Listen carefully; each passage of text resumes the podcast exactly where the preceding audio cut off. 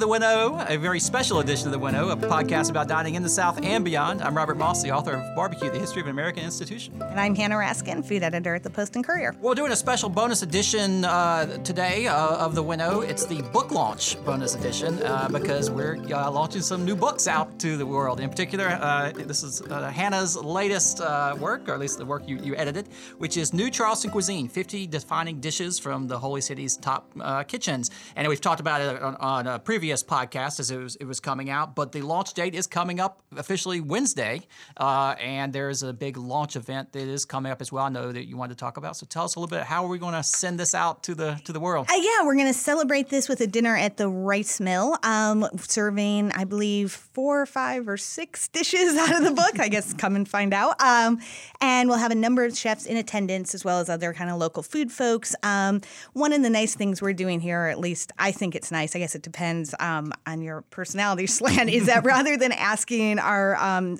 our chefs to cook, they will be eating with us. So we're going to do it sort of musical chairs style. So if you're at a table, you'll have one chef for one course, another chef for another. Well, that's a really great idea because yeah, because yeah, usually the the chefs are off running around doing all this kind of stuff, and they come out at the end, or maybe they introduce the dish. But by and large, yeah, they're not. Uh, you don't really get to, to talk to them exactly. So yeah. you know, we figured it was time for them as we you know think about self care in this industry. we figured it was time to give back and give them a meal. As I've since been told, for a lot of folks in the industry, this is a nightmare to have to talk to people rather than be in the back. But um, we have assembled a pretty good group of conversationalists, so I think it's going to be and, a lot of fun. And I think it's appropriate. The book itself is a chef-driven, chef-created book. The, all the recipes were contributed by chefs here in Charleston. Uh, yeah, absolutely. And I think um, it really does represent the you know the diversity of dishes that are available now. And I think it'd be a lot of fun to you know talk to some of these folks about because again, their assignment was what captures Charleston right now. Um, maybe not what's the greatest you know dish achievement of your career, but what says Charleston now. So I think that really does open up a, a pathway for conversation. Yeah, so this is truly a snapshot of Charleston dining in 2017. You know. 2016 to 2017. Yeah, it took more than a year to yeah. compile, but yeah, right there, right in this, this moment. Right, and of course uh, we have all the, the great dishes from the from the book itself, uh, but then they wouldn't be they'd be sort of playing by themselves, so you need some wine to go alongside with that. And so we have with us today uh, Mike Van, uh, Mike Van Beyrer from Bottles, who is uh, uh, collaborating on the dinner and, and, and choosing the wines to go alongside. Thanks, thanks for joining us, Mike. Thanks for having me. And we always like to have you because, as you may be hearing, he's opening a bottle of wine right now. We're going to talk a little bit about the, the pairings that uh, we're going to do uh, for the, uh, the, the dinner on Wednesday.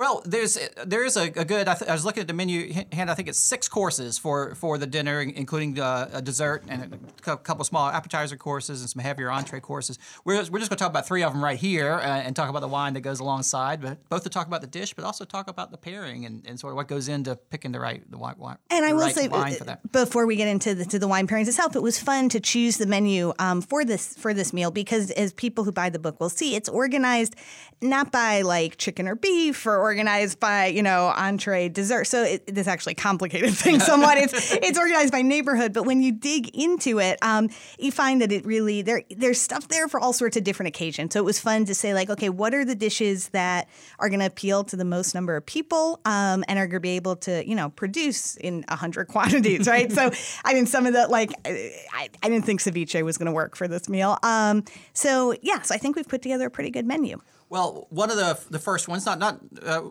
first one we'll start with today is, is pickled shrimp, which is a classic sort of Charleston dish.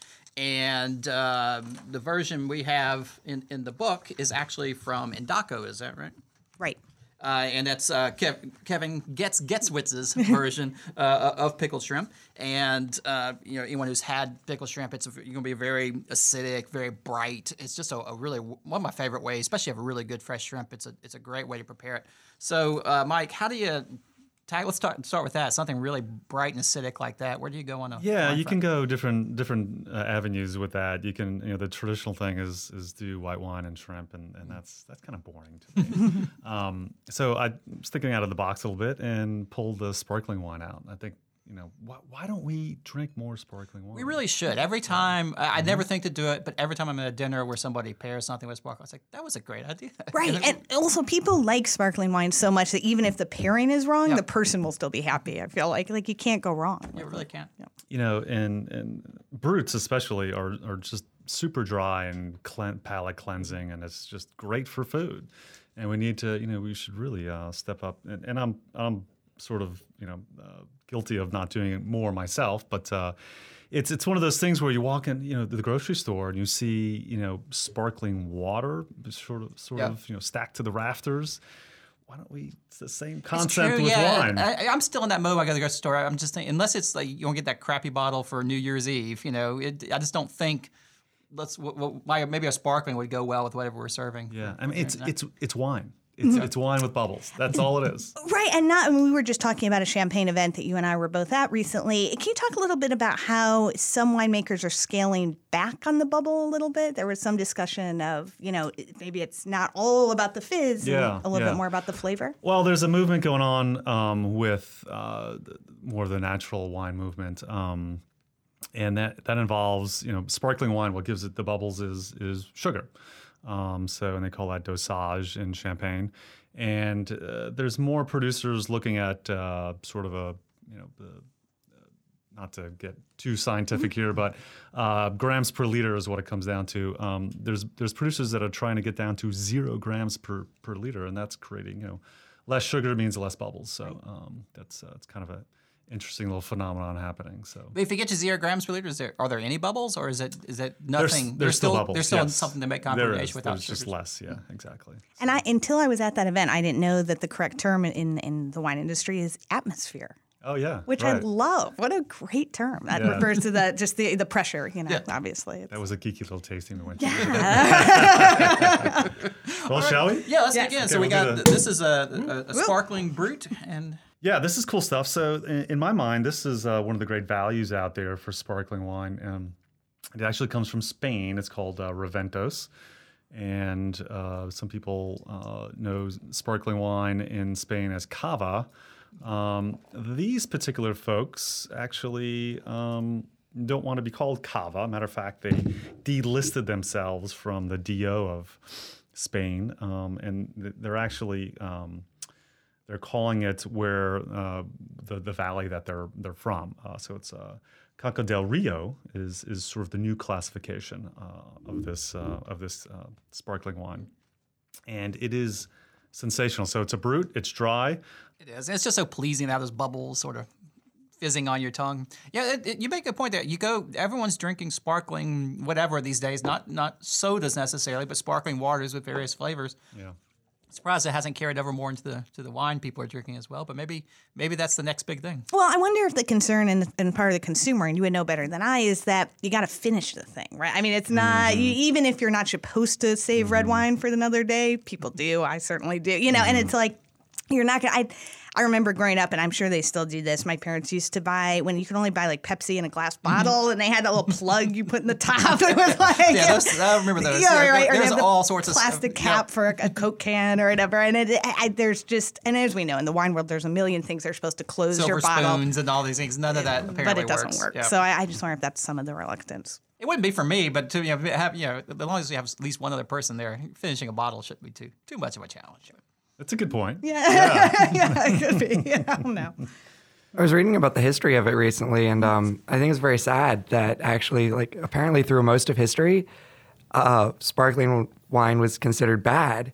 Oh, it was they, like a they flaw. thought they thought it was a mistake. Yeah, Right, right, I think it happened by accident, actually. right. Uh, Yeah, yeah, now all bring that up, all yeah. the great things too. Yeah. Well, I, I, I'm, I'm just sitting there comparing that with it has sort of an apple, some apple notes to it. I think that would go really well with with pickled shrimp, and I think that's definitely one that next time I'm more on a on a shrimp, especially some kind of citrusy type dish, that, that that's a sparkling white would be a, a great option. I mean, for for twenty bucks, it's it's a deal for what it is. So retail, that is. So, Yeah, it's really. I said the the nose is kind of floral, and I think about like the peppercorns that usually find their way into pickled shrimp. Well, that's it. Pickled shrimp has so many wonderful herbs and Right. flavors that, that you want you want something that's going to balance that. Right. And, and Clean it up a bit. yeah, Yeah. definitely. Okay, well, so let's up now. Let's go uh, a little more on the heavier end, which is the bourbon glazed pork shoulder. And I'm flipping through the book here. This is I can't find it because it's it's organized by it's organized by geography. There is an index in the back. That That's- was that's the, actually what I'm doing. The The last edition. is very. I will say while you're looking for it for more got it. details, it was provided by Jeremiah Bacon at the Yeah, Macintosh. this, uh, uh, and Jeremiah at, at Macintosh just makes such a wonderful. I mean, known for fish, and, and but he's so good on, on, on all the, the meats and everything else as well. Absolutely, and I think I mean I, I I don't have a computer in front of me, so I can't fact check this, but this may have been one of his last contributions as executive chef of the Macintosh. He has now handed over that title. Yeah, that's the interesting thing. Already, this is a book is a time mm-hmm. capsule because uh, uh, we'll talk about another in a moment. Other things have changed since you were working on this. you know, it was a real issue as we looked at the book, and it, it, I addressed this in the forward to it, which is that some of those chefs are no longer at those restaurants, and mm-hmm. certainly the restaurants were not thrilled. They're like, you know, we got rid of that guy for a good reason. Not Jeremiah. No, no, no, no, no, no. Excuse me, not Jeremiah. Jeremiah, Jeremiah remains a partner. and He's a partner, chef yep, owner, yep, so yep. He, but he ha- has recently uh, promoted the new uh, executive chef. For, but for there are other uh, pairings of restaurants and people that I think those in the industry are kind of gonna.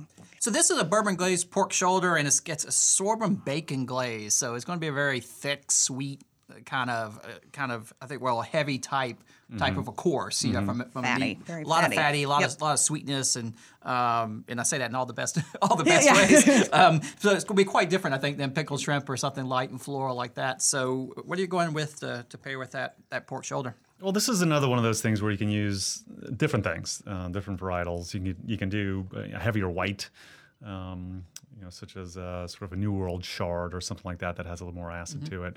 Or you can go red. I mean, the classic the classic match would be Pinot Noir, uh, New World Pinot, or you can. You can you can use a Burgundy as well, but um, I chose this uh, appropriately, um, a Sonoma uh, Coast Pinot Noir called Pip, P-I-P, sort of sweet glaze and Yeah, this is, It's not too so, heavy. uh, I like the uh, the it's a, the uh, the label's very simple. Pip just three letters and a nice script, and then it's like a little, Yeah. it's like a file, like a Yeah. like a wood a wood file uh, that that's that's on there as their, their logo. Very very simple. And of course, this is a good time to be supporting Sonoma County. Yes, yes, Hit by wildfires. So even if you're not inclined to enjoy California wine, you, you may want to revisit that feeling right now. Well, Hanna, I'm glad you brought that up because we shameless plug here. Please. We um, we are actually donating um, uh, our profits, our 10% of our profits from about 25 different wines from Oh, Sonoma awesome. and Napa through uh, November 1st, and just to help our friends out out on uh, in that side of the world. great. So yeah, there's Great. been a lot of devastation and homeless folks, and we're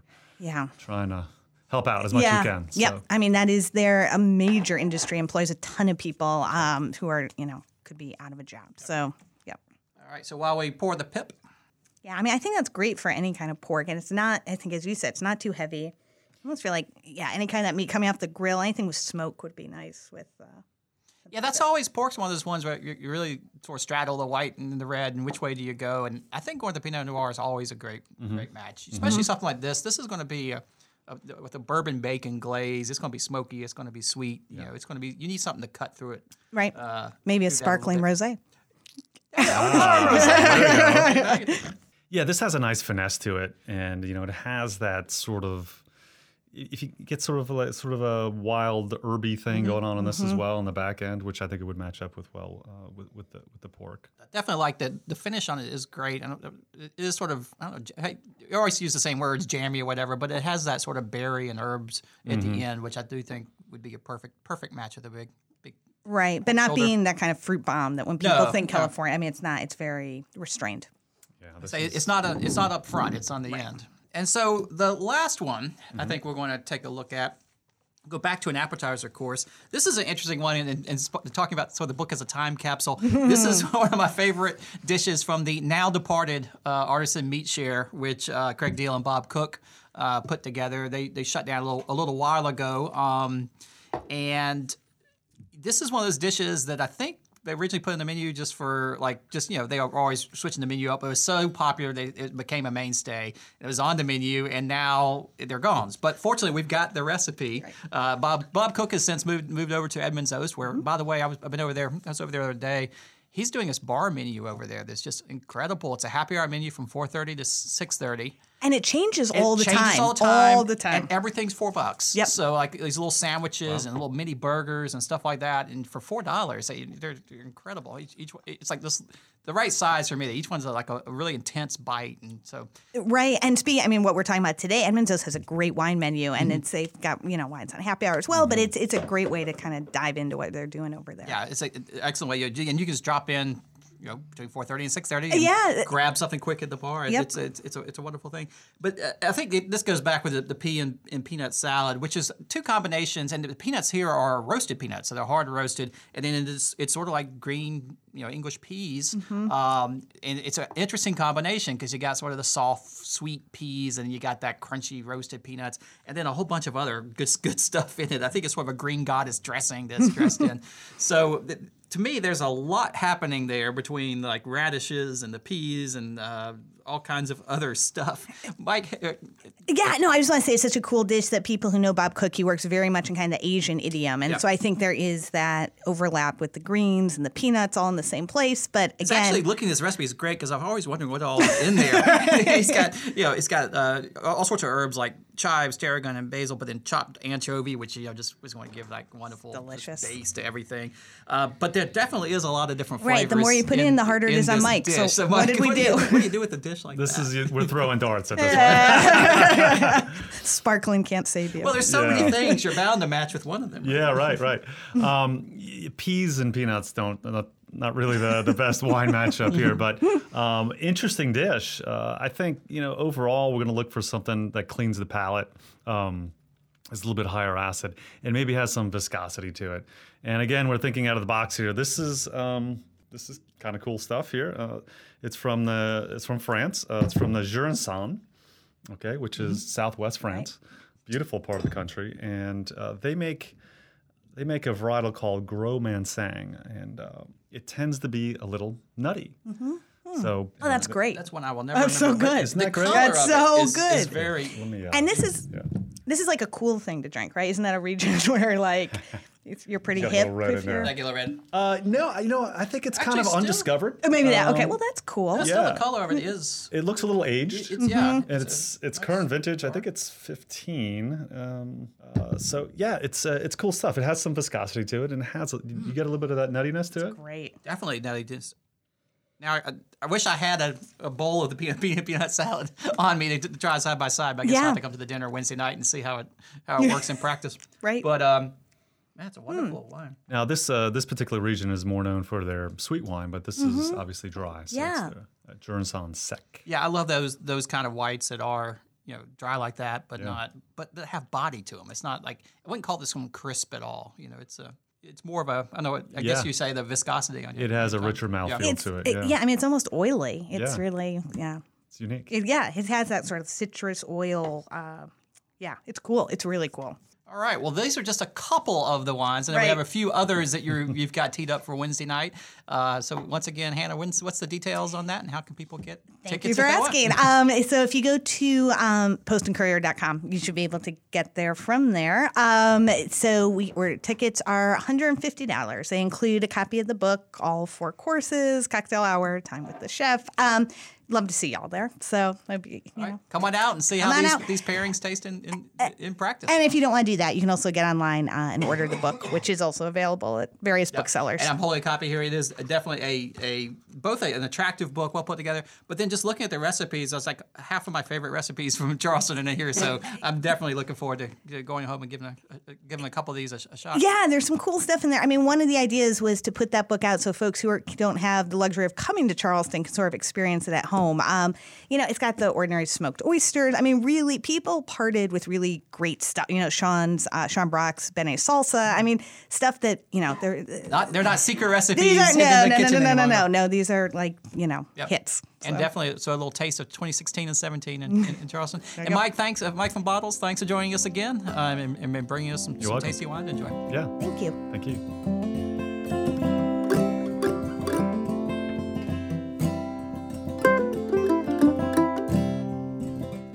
That is all for this edition of The Winnow. We recorded today's episode in the published podcasting studios at the Post and Courier building in downtown Charleston, South Carolina. If you enjoyed listening to The Winnow, please help other listeners find us too. Just go to iTunes, SoundCloud, or wherever you download your podcasts and like us or leave a rating. The Winnow is a production of the Post and Courier and Palmetto New Media. Our producer today was the sick J. Emery Parker. Feel better, Emery. Yeah, Emery has a bit of a cold. A little bit, yeah. Our, our theme music is by the Bluestone Ramblers. Until next time, I'm Robert Moss. And I'm Hanna Raskin. now get out there and eat.